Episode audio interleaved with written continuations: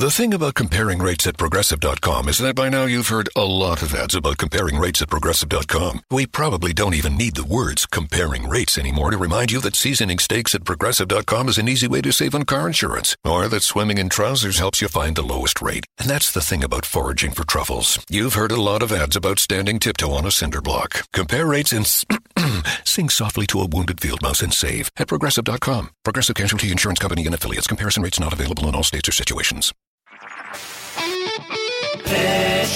Smartcast. You're listening to a Hindustan Times production brought to you by HT Smartcast. In part two of our conversation, Saaz Aggarwal talks about stereotypes, moving on, cultural amnesia, and much more. Why do you think that, you know, the way Sindhis, Punjabis, and Bengalis have dealt with partition has been so different, you know? Yeah, there's a lot of documentation. And I think that's a natural response to their culture where there's so much of folk singing and dramatization. These are things that are part of their culture.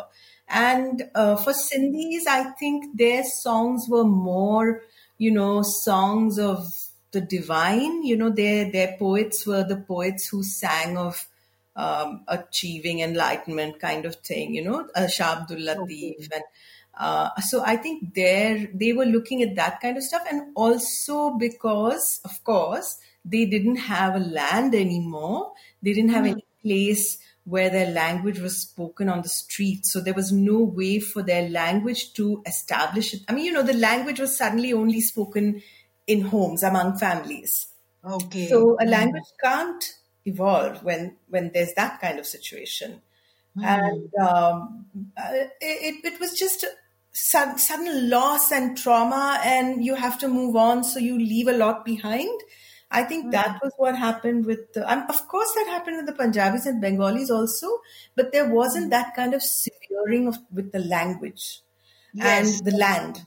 Suddenly, mm-hmm. there's no land. I mean, I, I know I meet people, even mm-hmm. people who were actually babies at the time of partition, who hmm. speak of the who say the names of these places like Sakhar and Tando Adam, and they you know they say these names with feeling because they are linked to those places which they've never seen and they're never going to see. So it's also quite sweet that way. Hmm. Yeah, I suppose it's like what Menka Shivdasani says in her essay. I mean, uh, that about cultural amnesia and what can you. She quotes someone who says, "What can you youngsters do?" She used to ask me. This is I don't know whether I'm pronouncing it correctly. Popati Hiranandani. Yeah, yeah. yeah uh, what can you youngsters do? She used to ask me, land and language are very close to each other. And if you lose the land, as we Sindhis have, then you will lose the language. Absolutely. That's exactly what did happen. Even though, uh, uh, even today, the Indian government has invested a lot in uh, trying to put back the Sindhi language, you know, to keep it alive uh, these are all like artificial mm. ways of keeping things alive because the fact is that you're not, you know, there are a few good writers. Like we have Vimmi, who's amazing. I don't know whether you saw Vimmi's poem, Grandpa's Mumblings.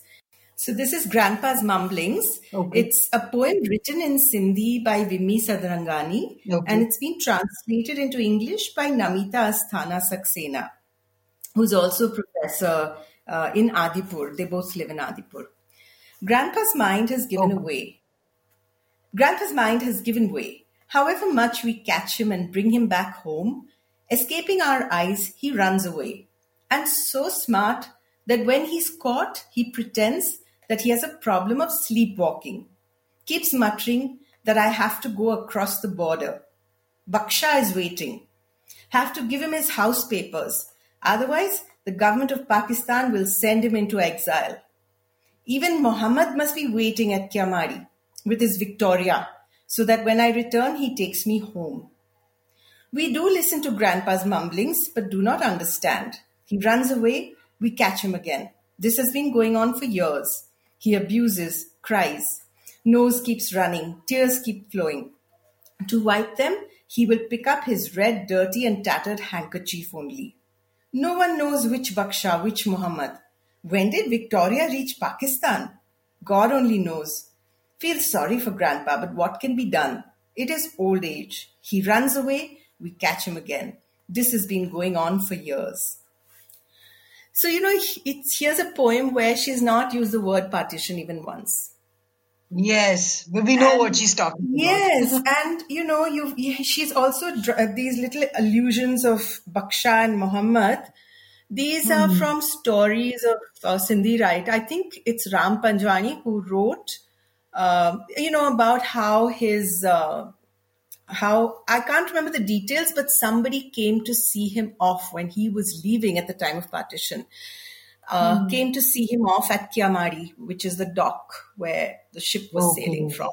Oh, so I think oh. there's an allusion to that here. And, you know, hmm. Baksha is waiting and uh, Muhammad must be waiting at his Kiamari. I must be waiting at Kiamari. And Victoria, now the uh, the younger generation, obviously the third generation who don't know anything, they mm. uh, they like what Victoria. You know, they're uh, mocking him by saying Queen Victoria. When did Queen Victoria reach Pakistan? Uh, but actually, that's the way they would travel. I mean, you know, that was uh, it's a uh, uh, so I, I love this poem. She Vimmi is really extraordinary and mm. um, I'm, I mean, I'm so lucky that she agreed to share her story uh, in this book because uh, she has a way of expressing herself, which is really special. Okay, I also found this uh, uh um, uh, Sapna Bhavnani's inking her legs quite startling. Yeah. You know, I mean, the piece itself is short, but the photograph is uh, um, quite astounding, I must say. So yeah, so Sapna, she is a very, very um, special person, very sensitive, very, uh, um, very, you know, she has no, she's not scared of anything or anyone, which is something we should all be, right? And uh, she. Hmm actually she made this film called Sindhustan. Before that, um, you know, when I interviewed her a few years ago, she had told me that she, when she grew up, she had no connection with Sindh, and uh, you mm-hmm. know, she she had always felt as she was growing up that um, it's better to speak English because you're more cool that way. But when mm-hmm. she got, when she started feeling the pull of her uh, you know, cultural heritage, and she mm. decided to make the film. And mm. she hmm. got very deep into it. And then I think, I'm not exactly sure, but I think she says it here about how when she wanted to go to Sindh to mm. shoot part of her film there, and the visa was refused, hmm. uh, she started painting her, inking herself. Okay. And also, she does say that uh, tattoos were an, a traditional way of, uh, you know, uh, decorating your body in Sindh. Like she says, her grandmother had tattoos. Hmm. And I know that my grandfather had his name on his wrist, so it was something. I've also interviewed somebody who was an, a tattoo artist in Sindh. Really? Yeah, uh, he's no more now. He his family uh, live in Pune. They run the very, very uh, um, beautiful organization called Venus Traders. It's like, uh, you know, like um, stationery and art supplies. Oh, okay, okay. yeah, they're very good. So he he and his brother settled in Pune, but he hmm. was in Sindh. He was he was an artist. He was. Uh, uh, tat- he he he learned tattoos and he he he ha- he took photographs and things like that. So that's another thing that you know there's so much of art, and I'm sure that's true mm. of hmm. every community. But you don't really, one doesn't really see mm. Sindhis like that. One sees Sindhis as a primarily that's mercantile true. community, of course they are. But that artistic aspect, and I have to tell mm. you hmm. this I don't know whether it's relevant to our interview, but I need to tell you that I discovered this that my name comes from that, you know, the lost artistic aspect. Oh. Yeah, Explain. my mother. I'm um, sorry. Explain. Yeah, so my my mother, she had an elder brother who was seven years older than her, and he, after partition, he kind of uh, fell apart. He would have been uh, 19, 20 years old, and uh, I mean, it's not. It's hard to say whether that wouldn't have happened anyway, even if they had stayed on in Sindh. But he was um, someone who was a writer. Like I remember my mum telling me that when she was giving her final Sindhi exam, she quoted from his poetry. Oh, And, um, you know, she got she got very high marks. But he was also um, some a strong man, so he would get into street fights and stuff. And later, he took to alcohol and kind of became estranged from the family and so on. So he used to write poetry in my mom's name. Now, Okay. I think a lot of, I don't know whether it's, uh, of course, it's not only in Sindhi, but the Sindhi poets, they take a name or they are given a name hmm. uh, which describes them. So I realized this that my mother had probably, when she was a child, taken the name Saaz as her pen name, or maybe it was his Oh. pen name. Okay. And I, I always wondered, you know, how did she come up with such a peculiar name, you know? Because, I hmm. mean, not peculiar. I say peculiar because I grew up in the South where hmm. there's no Z sound. Most people don't have a Z sound. So my name was always, yeah, my name was You have always, a class. that's right. I still have classmates who think that my name means mother-in-law. but uh, yeah i did realize that this is this is because and the other thing is that you know in later years when i did become a writer she would just she would keep telling me why do you want to have your surname? Just call yourself Saaz that's enough. And that's that is actually the way it's done. You know people call themselves by their pen name so uh, I, I've seen that with a lot of others also. They, you know, they had this, and then just because, I mean, of course, in my mother's case, it wasn't because she had to support her family or anything, but it was probably just something she left behind because the language was not in the environment anymore. She had to get on with Hindi and English and whatever. Yeah. Hmm. And you know, I found this book, like some of the essays, full of insights. Let me just read this bit out. And it really struck me. Uh, Which one is this from? Um, yeah, We Tell Their Stories by Namrata Ashudani. Yeah. Yes. Others didn't realize that the Sindhis, Sindhi show-offs were only insecure refugees making sure of their status in the new unsure world, and the legacy of the loud, business-minded, avaricious Sindhi was born. Yeah, I found that very interesting. And the thing is that I have, you know, yeah, you do meet a lot of flashy Sindhis, but you also meet a lot of very sober Sindhis. So I don't know, you know, maybe this is a uh, this was a stereotype that was entrenched very early on because I don't think anybody thinks like that anymore, do they? I'm not very sure because probably not. And the other thing um, uh, I realize that these stereotypes are more in India. There are Sindhis all around the world. They're in ports all around the world. According to Dhiren Hazari, who is also uh, a comedian, and I mean, he is amazing. He makes these short films which are so funny on YouTube. He said he has viewers in uh, 170 countries because he does this in Sindhi, in the Sindhi language, and his Oh. viewers are in 170 countries. Yeah, so he is a he is a lad from Ulhasnagar. Okay. And I haven't his- read that. Yeah. His essay actually is that I used to think that Sindhis only live in Ulhasnagar. And, you know, now he knows that they live in 170 countries around the world. Yeah. I had this thing in, in, in Gibraltar once where, uh, uh, you know, it, Gibraltar is a place where Sindhis have lived since the 1860s when the, uh, you know, young entrepreneurs went out to, to trade and then established themselves and they did really well. And of course, they are all well educated. They've been to university in, in the UK because Gibraltar is British territory, and you know. So uh, I gave a talk there once some years ago, and one of them, he, uh, uh, uh, somebody in the audience, he said, you know, I want to share something, and he stood up and he said, similar to what the Dhiren says, when I was young, I thought all Indians were Sindhi. So everybody laughed. Oh. But then you know that's, that is uh, makes sense because in Gibraltar all the Indians are Sindhi. Then he said I went to uni in in the UK, and um, for the first time I met Indians from other places uh, in India, Maharashtra and Gujarat and Bengal and so on. And one that must have been a shock.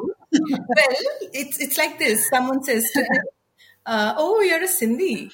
Ha- uh, what do you do when you see a Sindhi and a snake?" And then again, everybody started laughing. So you know, they uh, basically Sindhi and the and a snake is a big thing. Many of them have spoken mm. about being. Uh, yes, yes. I know. There's one place says we're not snakes, we're spiders. We're that's right. And that's also one of my favorite essays because he brings in history so nicely into his story. An interesting mm-hmm. history about, you know, how the Sindhis were trading uh, in Bandar Abbas and how they were affected by the Re- Russian Revolution. Yes. You know, as you said, the insights in each one Hmm. Uh, I felt that these can communicate themselves to young people and give them a feeling of being more grounded than they are because, you know, they learn something or they share an experience or, you know, they recognize something. So mm. that, that's something I was really happy about. But yeah, we did get it done in six months. Everybody was so good. So, uh, what do you think? Uh, you know, what what's next for this book? I mean, you know, uh, what do you think is going to come out of it?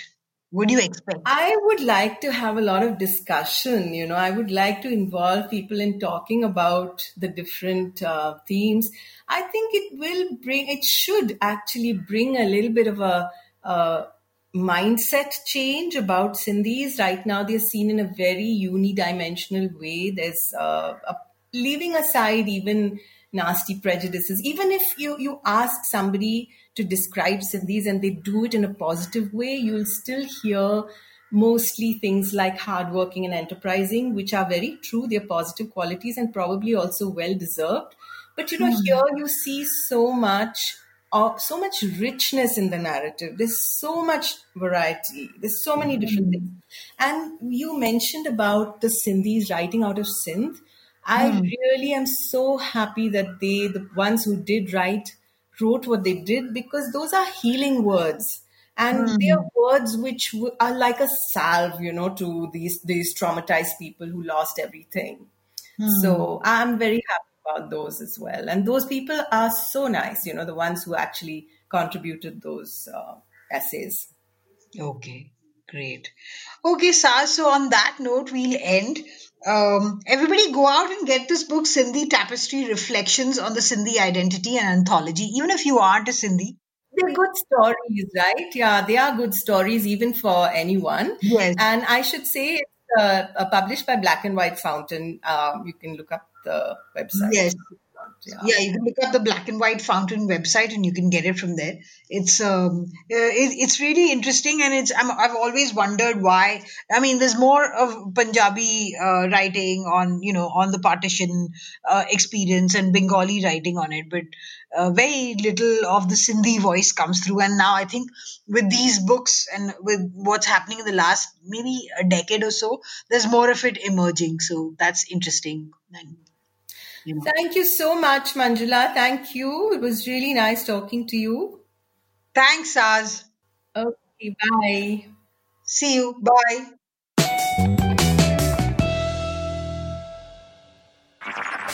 This was a Hindustan Times production brought to you by HT Smartcast. HT Smartcast. I'm Annie Apple, and I'm here to invite you to come and listen to my new podcast series, Raising a Pro. It's the most intimate sports related conversations you will hear. Each week, we explore the journeys of some of your favorite NFL players through the eyes of those that know them best. From Joe Burrow, DeAndre Hopkins, Myles Garrett, Ezekiel Elliott, Nick and Joey Bosa, just to name a few. With exclusive insights and information, we leave no stone unturned. Subscribe now to Raising a Pro on your favorite podcast app.